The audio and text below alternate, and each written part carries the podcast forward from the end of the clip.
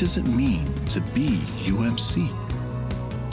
Each episode of this podcast series explores that question, with clergy and laity at the East Ohio Conference sharing stories of how lives are being transformed through the ministries of the United Methodist Church. This is Storyboard Faith, Witness, Transformation.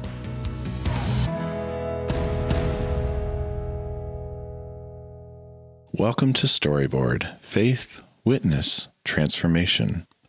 Today, joining us via Zoom are two women who have built a unique ministry in East Ohio by the name of Thrive 1010, which has been a massive blessing to numerous women who have found themselves in need in many different ways. And so we're going to turn the mic over to them now just to get to know a little bit about them. And so we'll start with you, Megan. Uh, tell us a little bit about yourself. I'm Megan DeGregory. I live in Girard, Ohio. I was born and raised in Youngstown. And I came on board with Girard First United Methodist Church back in 2019 as a part time uh, discipleship coordinator. And then I came on full time in 2021. And in the process of me coming in full time, we started a nonprofit called Thrive 1010. So a lot of my duties have been moved over to that, but I still work with the church as well. And in a lot of ways, the church and Thrive 1010 work in tandem with one another in the community. So that tends to be where my role runs with. I'm the operations director at Thrive 1010 kind of been building some programming and overseeing some programming and some volunteers. And I'm just really happy to be here. Thank you for having us. Oh, it's a pleasure. Yeah. And sitting right next to Megan is Pastor Vicki. Uh, it's all right to call you Pastor Vicki, right? Absolutely. All right. Pastor Vicki, why don't you tell us a little bit about yourself? Well, I have been here. I'm in my 10th year at Girard First. And uh, during that time, we've had uh, quite a few changes in the church. And we've been able to try to pivot with all of the things that have happened uh, in our culture and in our world. And so we're always trying to look forward to see, okay, how is this going to impact the church? How do we need to, you know, change uh, and make things work a little differently now, uh, given the parameters that we have to work with? And in the process of it, we have been made a couple major shifts, um, including starting Thrive 1010 as a way of being able to walk into the future. The vision that we cast was that we would be a worship center on Sunday and a mission center Monday through Saturday. And so that we began uh, during COVID is when we pivoted for that, knowing that life was not going to be the same on the other side.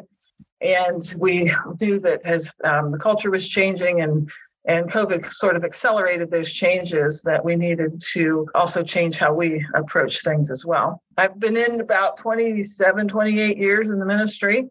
Uh, and so it's just, I've seen a lot of changes over that amount of time. And I'm glad to be able to sort of navigate, help us navigate through those things as we do.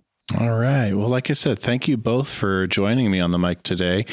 And so let's talk a little bit about Thrive 1010. And if you can put it in a, a nutshell for me and for everyone who's listening, what is Thrive 1010? What's it all about? Well, uh, the 1010 in Thrive 1010 comes from John 1010, where Jesus says, I've come to give you life and give it more abundantly.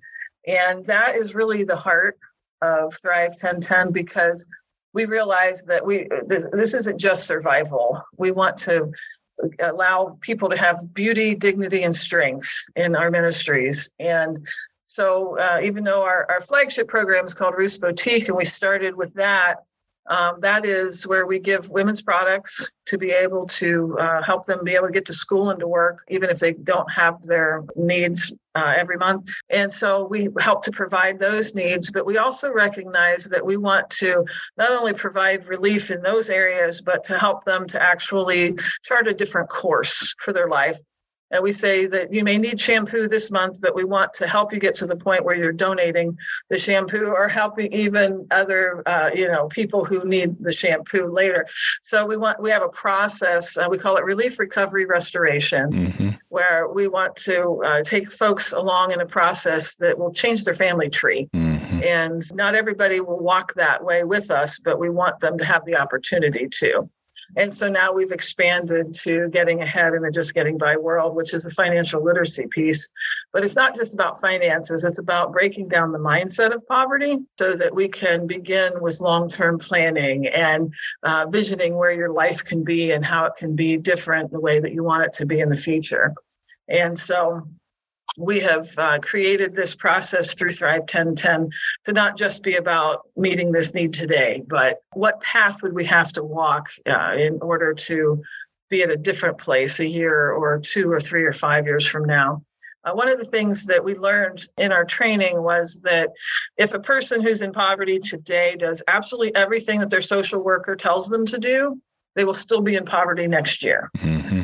And we want to break that cycle to be able to help say that no, this is not a permanent condition. This is something that we can come alongside in order to help recover, restore, and uh, help to provide along that way. And so you mentioned training. And so Thrive 1010 is not just something that sprung up out of nowhere, correct? Uh, well, I, I, we started with Ruth's Boutique. That was our flagship program. Mm-hmm. And in the process of that, we also got trained with the um, Bridges Out of Poverty. And so as we've learned various ways of being able to help create those bridges out of poverty, then we wanted that to be part of what we did at Thrive 1010 mm-hmm. and the pathway that we created from that. And so we've been trained in that. We actually have our certification to help to train other people as well. And in the process of it, then also run our Getting Ahead program, which is part of Bridges Out of Poverty. And so with Ruth Boutique, let's look at that for a minute. Tell us about uh, a little bit about what Ruth's Boutique is, because I'm, I'm sure the listeners are, are some of them are probably a little familiar with it or with the concept. But there's probably a lot that uh, you know. We had annual conference just uh, just a week ago as we're recording this, and there are probably a lot that have seen the video where uh, where we detailed a little bit about it. But tell us a little bit about what Ruth's Boutique is and what it does for the women of of your area. Ruth's Boutique actually started back in 2019 um, as kind of a small little boutique area where we would set up hygiene supplies, some small accessories and such for women to come in and receive once a month. We would have coffee and pastries set out. So it had more of a relational type atmosphere. Uh, we're proud to say that during COVID, Ruth's Boutique actually continued to go through. Uh, we had to make some modifications, but it, it, continued to go through and serve people, and it actually grew during that time. Back in 2022, October of 2022, we uh, transitioned out a little bit and changed the format a bit into a lunch and learn format. So people we could still could come in.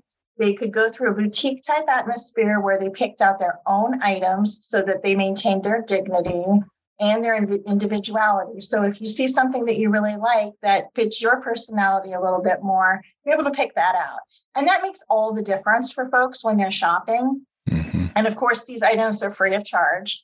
So we started to do that. And we then we also offer lunch as well as a quick talk from a local professional who shares uh, their discipline. So we've had people such as a psychiatrist has come in and spoken about mental health. We've had um, an OBGYN nurse practitioner come in and talk about the importance of taking care of oneself. We've had financial literacy experts, as well as we've also had a few um, suicide prevention experts. So we've had a wide variety of people who were able to come in and educate our our participants on varied topics. This past summer, we've had an opera singer. We also had a band during our picnic. So we like to have a little bit of fun too. So, what we found with all of that was in the process of this, we've built relationships with people. So, through, gosh, three years now, over three years, we've been able to build these relationships. And some of these folks have walked through some pretty hard things in these times. Mm-hmm. And we're, we're, proud to say that we, we've actually been the first people that they've called in certain circumstances. And I don't know that without the kind of relational piece that we have, that would have happened before. And, and we're pretty proud of that. Another thing that sets us apart, I think, is our volunteer base, where we started off with a small group of folks who came in and and and at the beginning they set up every month the night before and tore down every afternoon we now have a stationary space where people don't have to do that so much. So it's not quite so labor intensive. But we we have built a volunteer base of folks that both go to the church or go to other churches and also go to no church. So some of the folks that volunteer don't even follow necessarily a religious practice, but they consider us their church. Mm-hmm. And so they're walking with Christians in a way and volunteering and serving in a way that feels safe to them. And, and we don't know where that's going to lead in their lives but we do know what we're seeing with it. And that's that's been a pretty cool learning that we've had and we did not expect that. One thing that i want to share is that we recently were told that we are able to become a part of the diaper bank network. Hmm. so we're going to be a supplier of diapers in the area which i anticipate will mean that we're going to grow pretty quickly. Um, so i'm excited about it. And a little nervous, but um, I, I think it's going to be great. And I, I'm just so glad to see that the needs are being met in a very tangible way, but we're also able to make connections with people that we know would have never happened in any or any other format. Excellent. And so with these connections and these relationships that you've been able to build, especially through Ruth's Boutique, how did those grow into uh, this program of getting ahead in a getting by world? How did those lead into that getting started? Well, the we see it kind of like a funnel that we have, you know, so many participants coming to Ruth's Boutique, but then as we build relationships with them, we offer them this getting ahead and let them know what kind of things they can expect. It's a 16 week program. It is quite a, an investment of time. And so it's a big deal when they sign up to be a part of that. But that's where a lot, that's where we've been able to really go deeper in our relationships over those 16 weeks for three, four hours at a time. Yeah. And so, uh, and we, you know, walk alongside people. We had um, one woman who lost two children mm. during the time that she was with us. And we were able to walk with her and be, you know, serve uh, at the funeral dinner. I mean, they, we were one of the ones that she called when this happened. So it, it's bringing those relationships to bear to invite people in the process, but then also walk with them as they go through it and not just say they're you know we'll be warm and well fed go on you know it's the we'll be here with you as as life happens too. Can you walk us through what that program kind of looks like? Uh, just a basic overview of what you do within the program? Okay, like Pastor Vicki said, it's a 16 week program. Um, and we started off a good month and a half before talking to folks about it, throwing it out there, uh, taking applications because we we want to interview folks and make sure that they know the investment that they're making into their lives. It is a it's an investment of time, but it's also a lot of deep soul searching. And so there has to be a level of being ready to do that. And, and we all know that that comes at different times in our lives.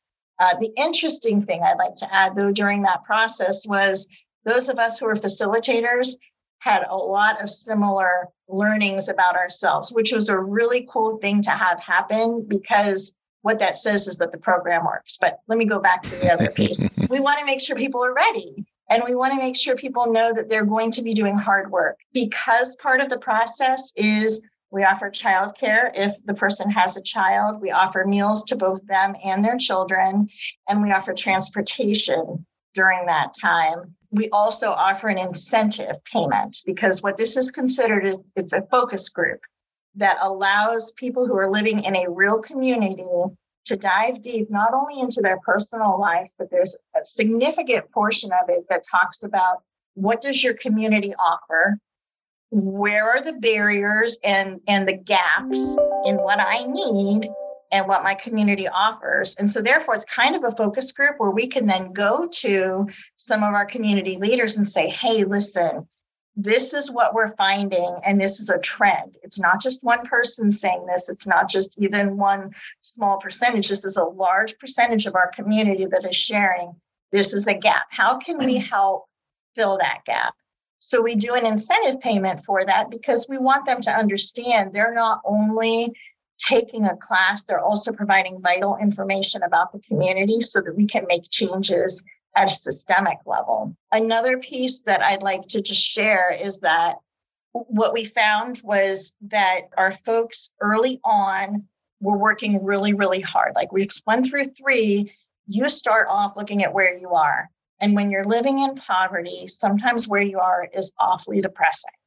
So we move out of it pretty quickly, but it's a very important piece to understand that when you start off looking at where you are, we do a lot of reinforcement in the fact that folks who are living in poverty are excellent problem solvers. Mm-hmm. They're constantly putting out fires. The problem is, is when you're constantly putting out fires, you're never able to get ahead. So that that little mixture of two pieces that they're dealing with in a very real way in the first three weeks, it's a slap in the face, but it also is a huge motivator. And I'm, I'm proud to say we had 100% retention.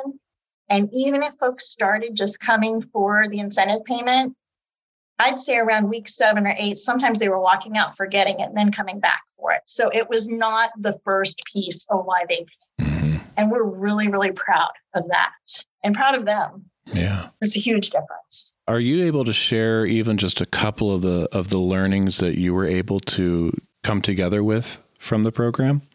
Some of the things that you learned that that they were able to bring to the table with you? One of the biggest learnings was when we started off the goal of the program is to get community involvement. So we are looking for folks and groups to begin to provide like meals for it, to even serve those meals but early on, we weren't sure exactly how to handle that. So what we had was we had a food team for this first inaugural group. And what we found was people came hungry. And we should have known this, but we really didn't know this. And they wanted to take stuff home because this may be the only two good meals that they had. Mm-hmm. So, one of the things we learned was we made sure we had plenty and we had takeaway containers and we brought in fresh fruit that wasn't for the meal, but they could take it home. So we always had a bowl of fresh fruit for people to take fresh food home with them.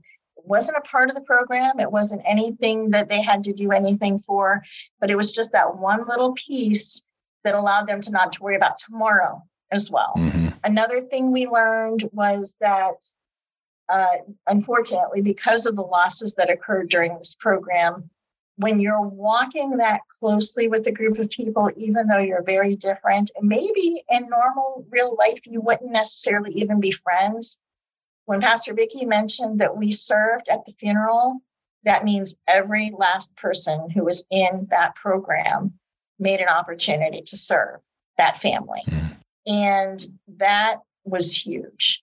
That was a way of showing servant leadership in a way that we don't see with a lot of folks, let alone folks that we consider to be living in poverty. Mm. It just gave them an opportunity to give back. And when we get those opportunities to give back, you know, it makes you greedy for more.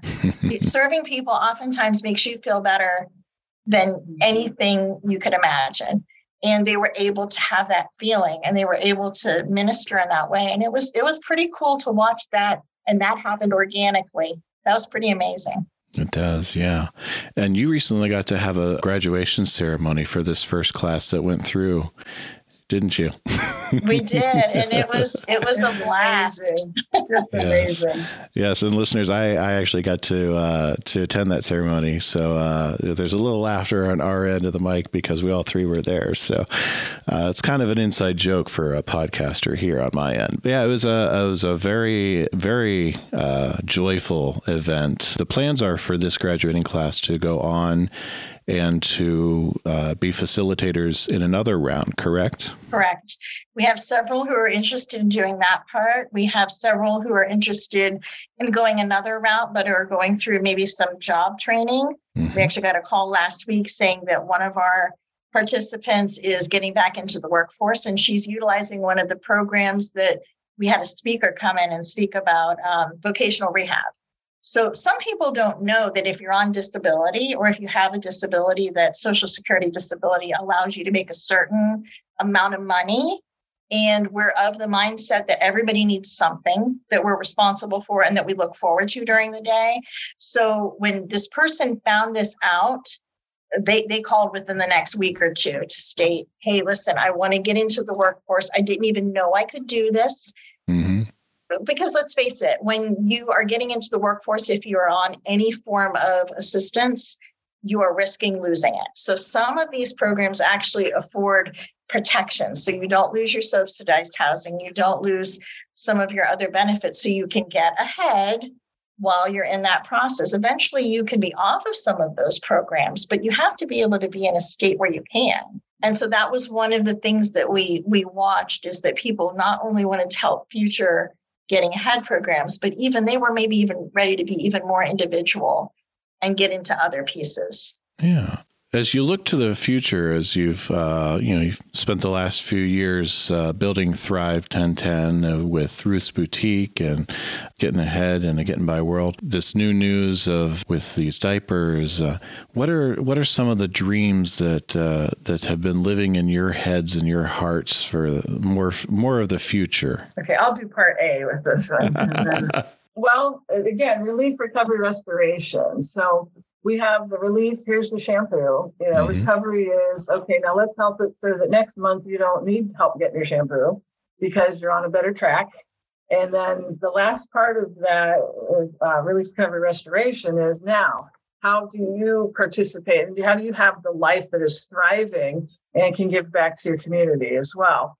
And so um, we feel like we have the first two covered and we're working that process and we keep expanding it. We do pop-ups with Ruth's boutique and you know we do these and now the diapers and the various things like that. So we're always expanding that piece of it but now we also want to expand our getting ahead to where there's not just one class, but we're in multiple locations and with different demographics. And we're we're hoping to be able to work with the human trafficking court and maybe be able to have one with them so that you know we reach a particular group of people that needs help to be able to rise above where they've been. And mm-hmm. uh, but we also want to build out that last piece that says this is not just about uh, you know, recovering and getting better. This is changing your family tree.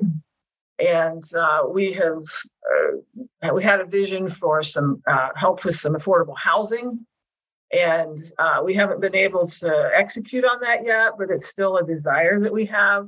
We had some plans that kind of fell through, and now we're like, okay, well, maybe the opportunity just wasn't right yet. Maybe it wasn't the right time. Maybe there's something else. And so we're looking to that piece that what is it that's going to provide that next thing that will not just make a difference for today or tomorrow, but in somebody's lifetime. Mm-hmm. And uh, and that is where our prayers are focused right now.